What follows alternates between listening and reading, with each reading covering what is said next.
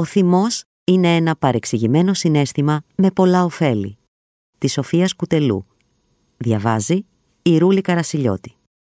Πόσο σημαντικό ρόλο παίζει ο θυμός στη ζωή μας; Τον χρειαζόμαστε; Και τι μπορούμε να κάνουμε όταν η κατάσταση αρχίζει να ξεφεύγει από τον έλεγχό μας; Μέσα στη σύγχρονη πραγματικότητα που κατακλείζεται από περιστατικά βίας, διατυπώνονται και ορθώς πάρα πολλοί προβληματισμοί σχετικά με την επιθετικότητα, την οργή, τις εκφράσεις θυμού και τους τρόπους διαχείρισης, αντιμετώπισης και πρόληψής τους. Υπό αυτό το πρίσμα επανέρχεται η ιδέα ότι ο θυμός είναι ένα δυσάρεστο αρνητικό συνέστημα που οπωσδήποτε πρέπει να καταπιέσουμε και με έναν μαγικό τρόπο να εξαφανίσουμε.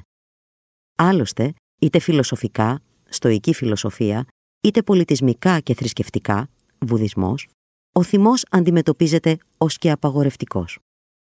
Έχει και ο θυμός ωφέλη. Ο θυμός είναι άρρηκτα συνδεδεμένος με την ανθρώπινη φύση και αποτελεί ένα από τα έξι βασικά ανθρώπινα συναισθήματα. Ω εκ τούτου, η εμφάνισή του κατέχει κάποια λειτουργική χρησιμότητα αναφορικά με την ψυχική και τη συναισθηματική μας ύπαρξη.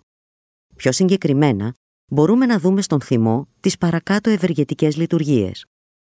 Μας βοηθάει να αναγνωρίσουμε προβλήματα ή καταστάσεις που μας βλάπτουν και μας πληγώνουν.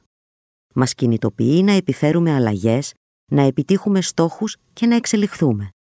Μας βοηθάει να παραμείνουμε ασφαλείς σε επικίνδυνες καταστάσεις, δίνοντάς μας μια όθηση και ενέργεια. Σε κοινωνικό επίπεδο, αποτελεί το συναισθηματικό μας εργαλείο ενάντια στην αδικία.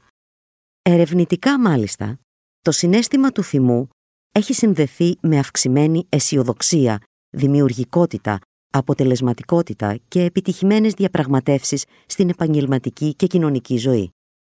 Ο θυμός μας βάζει σε κατάσταση συναγερμού και ετοιμότητας, είτε για να υπερασπιστούμε τον εαυτό μας, είτε για να προσπεράσουμε δυσκολίες και να πάμε παρακάτω.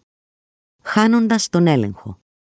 Πότε ο θυμός σταματάει να λειτουργεί προστατευτικά και ευεργετικά, πότε η εμφάνισή του συνδέεται με αρνητικές συνέπειες τόσο στη δική μας ζωή όσο και στη ζωή των άλλων, οι θυμωμένες σκέψεις συνοδεύονται από μυϊκή ένταση, πονοκεφάλους ή ταχυκαρδία. Οι λεκτικές εκφράσεις περιλαμβάνουν φωνές, κατάρες, σαρκασμό. Η σωματική έκφραση του θυμού περιλαμβάνει σφιγμένες γροθιές, πέταγμα αντικειμένων, χτύπημα του χεριού. Πολλές φορές επίσης ο θυμός δεν εξωτερικεύεται, αλλά παραμένει ως εσωτερική εξουθενωτική ένταση. Ο θυμός δεν ταυτίζεται με την επιθετικότητα, η οποία αποτελεί μια εμπρόθετη συμπεριφορά με στόχο την πρόκληση βλάβης σε κάποιο άλλο άτομο. Η επιθετικότητα συχνά αντανακλά την επιθυμία για κυριαρχία και έλεγχο, περιλαμβάνει τη σωματική και λεκτική βία και μπορεί να οδηγήσει σε εγκληματικές πράξεις. Το ότι θυμώνω δεν σημαίνει απαραίτητα ότι το αίσθημα αυτό θα εκφραστεί με επιθετικότητα, ούτε ότι θα οδηγηθώ σε εγκληματικές και αντικοινωνικές πράξεις.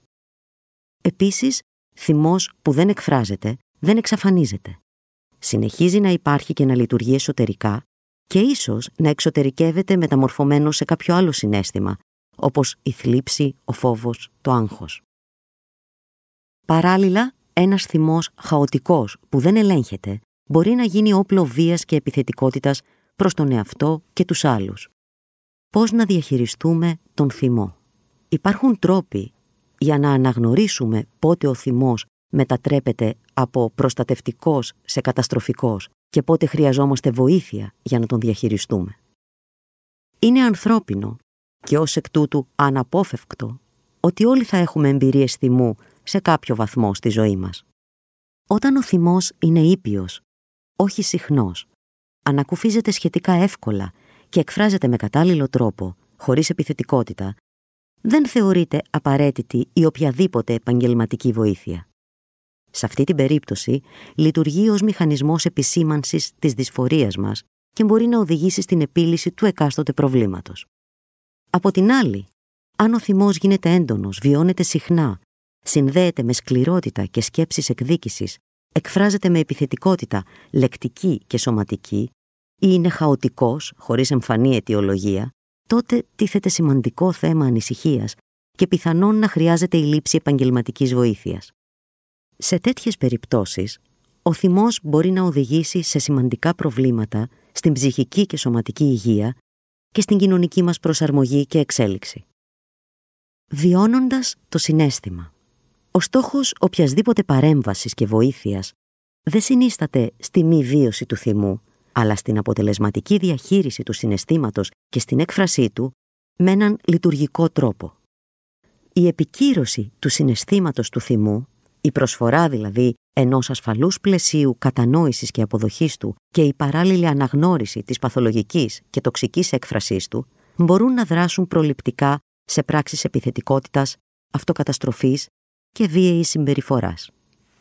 Στην εργαλειοθήκη των ειδικών ψυχικής υγείας υπάρχουν αρκετές και αποδοτικές στρατηγικές διαχείρισης του θυμού, οι οποίες μπορούν να βοηθήσουν τον καθένα να βιώσει με ασφάλεια το θυμό του, να τον κατανοήσει, να τον επεξεργαστεί και να τον αξιοποιήσει με ευεργετικό τρόπο για την ψυχική, σωματική και κοινωνική του εξέλιξη.